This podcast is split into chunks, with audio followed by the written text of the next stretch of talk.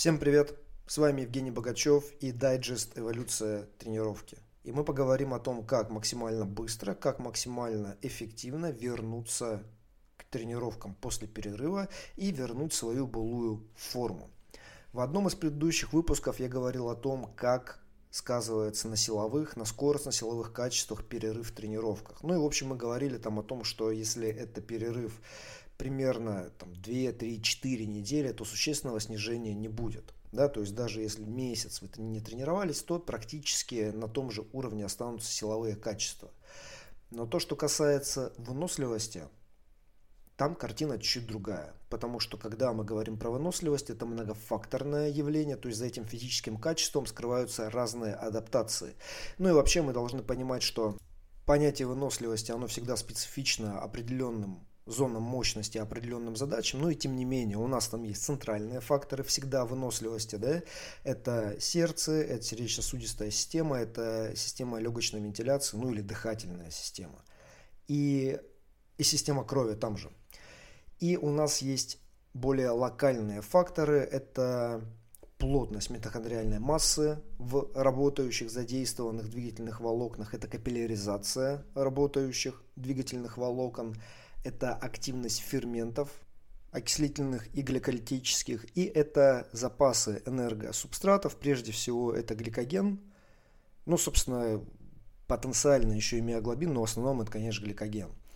Так вот, э, показано, что по выносливости ситуация другая, нежели по силовым качествам, потому что сила сохраняется дольше, выносливость начинает падать раньше это связано и с тем, ну, в общем, на уровне, допустим, сердечно-сосудистой системы. Уменьшается буквально в течение пары недель покоя, уменьшается объем крови.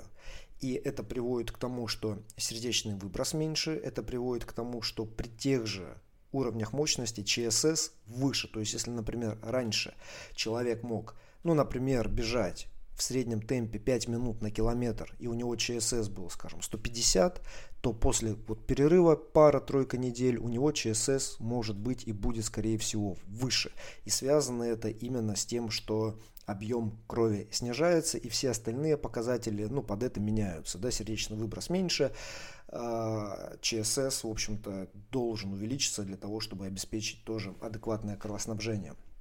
Снижается активность ферментов окислительных, соответственно, метаболизм больше э, сосредоточен на окислении углеводов или на анаэробном гликолизе уровень лактата при той же зоне мощности выше, пано порог анаэробного обеспечения относительно потребления снижается, потребление кислорода снижается, а, гликоген, если он не используется, да, эти запасы, естественно, тоже уходят. Ну и, в общем, достаточно быстро, еще раз, в рамках двух-трех недель идет уже значительное и а, ну, такое заметное снижение выносливости. И когда мы возвращаемся к тренировкам, тут надо учитывать эти два момента. Да? То есть мы, вот у нас есть силовой тренинг, у нас есть тренинг на выносливость. И в одном случае мы можем полагать, что у нас силовые качества не упали или упали очень незначительно, и тут же выносливостные качества могут существенно снизиться. Но дальше у нас встает вопрос, а насколько быстро это все возвращается, насколько быстро возвращаются силовые качества, возвращается гипертрофия, насколько быстро возвращается выносливость. Значит, с точки зрения гипертрофии и силы а, есть достаточно много исследований, и сейчас исследуется так называемый феномен мышечной памяти, и это не про двигательные навыки, это про то как раз, как быстро мышцы восстанавливают свою исходную, ну, свой размер, да, и свою силу после перерыва. Вот. И эта теория, одна из гипотез строится сейчас на а, так называемом явлении, в общем-то, сохранения мышечных ядер. То есть идея в том, что когда человек начинает тренироваться, начинает э, тренироваться акцентом на силу, на гипертрофию, у него количество мышечных ядер увеличивается. И если потом он перестает тренироваться, это вот повышенное количество миоядер сохраняется, при том, что размер мышц постепенно снижается, но вот количество миоядер, этих мышечных ядер сохраняется, и при возврате к тренировкам, собственно, ну, мы быстрее восстанавливаем э, исходный уровень, чем мы его до этого нарабатывали. Вот, тут есть ограничения у этой гипотезы, потому что она она разрабатывалась, собственно, на исследованиях на животных, на мышах и на людях. Таких устойчивых данных нет. Более того, недавно я видел исследование, которое опровергает эту гипотезу, потому что в нем а, как раз исследовалось собственно, исходное состояние мышц, потом после тренировок на гипертрофию с увеличенным поперечником волокон, с увеличенным количеством мышечных ядер, и потом детренированность, атрофия, и когда происходит атрофия мышечных волокон, количество мышечных ядер тоже снижается. Ну, то есть на данный момент можно считать, что эта гипотеза опровергнута, у нее нет устойчивых доказательств. Вот, но сам феномен он имеет место быть. То есть, если, например, человек дошел до какого-то уровня в силовых показателях, и там он шел к нему два года, к примеру, потом он не тренировался год, и у него, естественно, силовые качества все снизятся. Но ему не нужно будет два года, чтобы вернуться к исходному уровню, ему нужно будет несколько месяцев. Почему это происходит? Ну, вот один из э, возможных, э, одно из объяснений, это вот эти миоядра, их количество, которое я уже сказал, да, пока не состоятельно. Ну, и еще одно объяснение, это потенциально изменение на эпигенетическом уровне. Э, но здесь пока особо сказать нечего, если честно. Просто имеем это в виду. Когда мы возвращаемся к тренировкам, мы возвращаемся к исходному уровню гораздо быстрее, чем мы нарабатывали его до этого. И можно как за правило взять, что возврат к это если вы плавно все сделаете, да, то возврат к исходной форме в два раза короче, чем время перерыва. То есть, условно, не тренировались 6 месяцев, закладывает себе 3 месяца на возвращение к исходной форме, которая вот была полгода назад. Это запасом. Это, скорее всего, с большим запасом, но почему это важно? Потому что самая частая ошибка, которую совершают люди, когда возвращаются к тренировкам после перерыва, они стараются как можно быстрее вернуть свою форму. И имеем в виду, да, что силовые качества снижаются не так быстро. Соответственно, человек начинает работать, и он такой, о, нормально, да, я особо не ослаб. Вот, и начинает там накидывать вес, думая о том, что он может выполнять вот эти предыдущие веса, предыдущие объемы и прочее. Но здесь важно понимать, что несмотря на то, что силовые качества снижаются не сильно, толерантность к нагрузке мягких тканей, она снижается существенно. И здесь мы с вами приходим к явлению послетренировочной боли, ДОМС, да, синдром оставленной послетренировочной боли. Вы знаете, что любая неспецифичная новая нагрузка приводит к этим болевым ощущениям. И связано там много разных механизмов, вот, но в общем в целом они всегда сопровождаются повреждением волокон мышечных, на уровне там саркомеров. Иногда это связано еще и или сопровождается повреждением внутримышечных соединительных тканей. Вот. И, в общем, факт остается фактом. Когда мы новую нагрузку выполняем, непривычную, да, мышцы болят сильно. Так вот, когда мы возвращаемся после перерыва и стремимся как можно быстрее вернуться к исходным показателям, буквально там на первой тренировке, да, делаем какую-то проходку или просто тяжелым весом работаем. И это приводит к тому, что мы можем на неделю выключиться из тренировочного процесса дальше. То есть буквально там поприседали или там сделали жим лежа или поподтягивались и все, и потом руки не поднимаются целую неделю, потому что память у нас еще сохранилась, вот что мы могли сделать. Силовые качества не снизились очень сильно, то есть в принципе, ну, могем, но толерантность к нагрузке, вот эта механическая, она снизилась. И после перерыва вот эта нагрузка, этот объем, он является для нас непрерыв... не... непривычным. Поэтому, ну вот, в этом разница, кстати, между силовым тренингом и тренингом на выносливость. В силовом мы можем после перерыва достаточно жестко сразу работать, хоть это и нельзя делать. А в работе на выносливость мы не сможем работать так, как раньше, потому что ну, буквально снижаются все параметры и центральные, и, соответственно, локальные. Так вот, после перерыва это означает, что нам нужно себя сознательно сдерживать, и сдерживать очень сильно. То есть, если мы берем, например, процентовки какие-то, да, то у вас был какой-то показатель силовой, который вы берете за 100%, и на первых тренировках лучше не идти выше 50%, то есть 30-50%, вот что-то такое. Это будет казаться очень легко. Это сразу будет вызывать у вас желание навесить больше веса, потому что это вроде как не тренировка, это какая-то ерунда, да, и вы чувствуете, что легко, что можно больше. И вот здесь нужно проявить над собой усилие и не повышать вес. То есть буквально отработать на 30%. Пусть эта нагрузка ощущается как разминочная. Поверьте, на следующий день, скорее всего, вы все равно будете чувствовать мышцы. Она, эта нагрузка все равно будет ощущаться как, ну или втягивающая, или какая-то там даже может быть развивающая. Если вы используете шкалу ИВН, интенсивности воспринимаемого напряжения, да, это субъективная шкала, то на первых тренировках вы не идете выше 5-6. То есть вот мы обычно считаем, что начиная с 7, 7 из 10, это уже такая тренировочная развивающая нагрузка.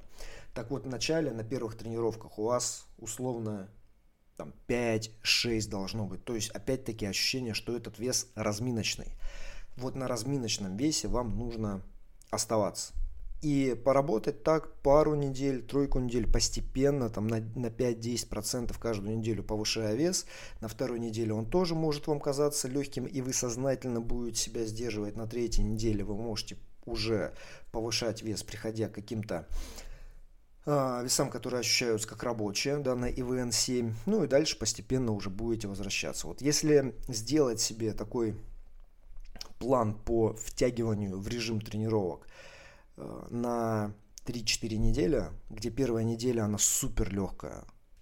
И ваша единственная задача это э, снова адаптировать организм к мышечной работе. Или адаптировать мышцы к физической работе, или адаптировать э, опорно-двигательный аппарат к физической работе, да, для того, чтобы можно было дальше повышать объем и при этом не выпадать из тренировок из-за вот этих вот существенных болей. Тут ведь важно что? Там, ладно, боли, ладно, если там неделю поболело и прошло, но ведь можно травмироваться в эти моменты, потому что, опять-таки, память о том, что я мог там когда-то есть, нервная система помнит, что как сокращать, да, соединительные ткани не готовы, потому что они определенным образом деадаптировались. Ну и дальше я начинаю, собственно, грубить с организмом и предположим, там было еще накопленное что-то, какие-то микронадрывы соединительных тканей, которые были тогда, которые потом по каким-то причинам не зажили. Может быть, потому что много времени для этого необходимо. Может быть, потому что я делал еще что-то, что к тренировочному процессу не относилось, что вот, ну, приводило к использованию да, определенных этих структур. И, короче, там может что-то щелкнуть внезапно, и такое довольно часто происходит. Точнее, не так, чтобы часто, но и нередко.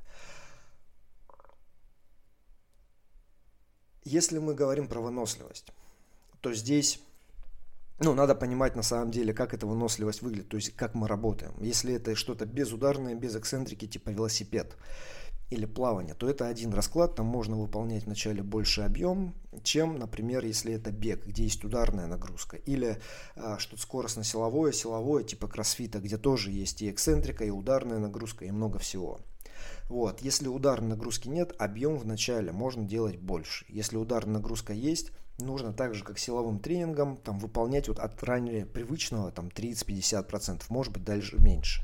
И то, что касается уровня мощности, вы не можете использовать вот эти параметры мощности, которые у вас были раньше, потому что все системы, они чуть деадаптированы. И поэтому здесь лучше всего не думать о том, какой у вас был темп в беге или там в плавании, или э, какие ваты вы держали на велосипеде, а руководствоваться ИВН. То есть примерно сопоставлять, вот я тогда раньше на вот этом темпе бегал, и это было 7 из 10, а на таком темпе я бегал, и это было там 9 из 10. Соответственно, сейчас, если вы работаете в определенной зоне мощности, где, там, не знаю, например, на уровне аэробного порога, то это ИВН-5, то есть должно быть легко, не глядя на то, какой при этом темп, он может быть гораздо ниже, чем раньше. Да? Вот здесь тоже нам начинает играть психология, нам хочется воспроизводить те цифры, которые мы могли воспроизводить раньше, э, мощностные какие-то характеристики, скоростные характеристики, начинаем торопиться, система не готова, уровень интенсивности выше запланированного, вот, ну и потенциальное это переутомление, потенциальное это избыточное, избыточный расход энергосубстратов это ну, воздействие не на те системы. То есть, если мы хотим, допустим, выполнять работу на уровне чуть ниже аэробного порога, а внезапно работаем там, ну, существенно выше его, да, чуть ли не около пано, но это совсем другое, другой тренировочный стимул. И, соответственно, с этим все меняется. Давайте подведем итог здесь. Значит, если мы возвращаемся после тренировочного, после перерыва к тренировкам и хотим вернуть свою форму, Значит, оптимальная не оптимально, а примерно можно заложить половину срока перерыва для того, чтобы вернуть свою прошлую форму. Естественно, если у вас был долгий перерыв, там 2-3 года, то ну, тут как бы вы не можете заложить два месяца на возврат предыдущей формы. То есть вы должны рассматривать себя сейчас как детренированного человека, да, и, ну, естественно, тогда вот прям закладываете 50%, вот у вас получится там какой-то год примерно и так далее. Скорее всего, возврат к форме при, при, произойдет быстрее, вот, но лучше, чтобы запланированный процесс был более плавным. Когда начинаете тренировки, сознательно себя тормозите, сознательно обрезаете интенсивность силовой работе, вот, не выше 50%, лучше ниже даже. Нагрузка должна ощущаться как легкая. Делаете меньше подходов, чем раньше. Если могли делать 5 по 5, делаете там 2 по 5, 3 по 5, что-то такое. И останавливаетесь, когда хочется сделать еще. Задача первых недель – это адаптировать опорно-двигательный аппарат к физической работе. И потом, когда эта адаптация произойдет, дальше повышать объем, возвращать силовые показатели, повышать интенсивность работы и прочее.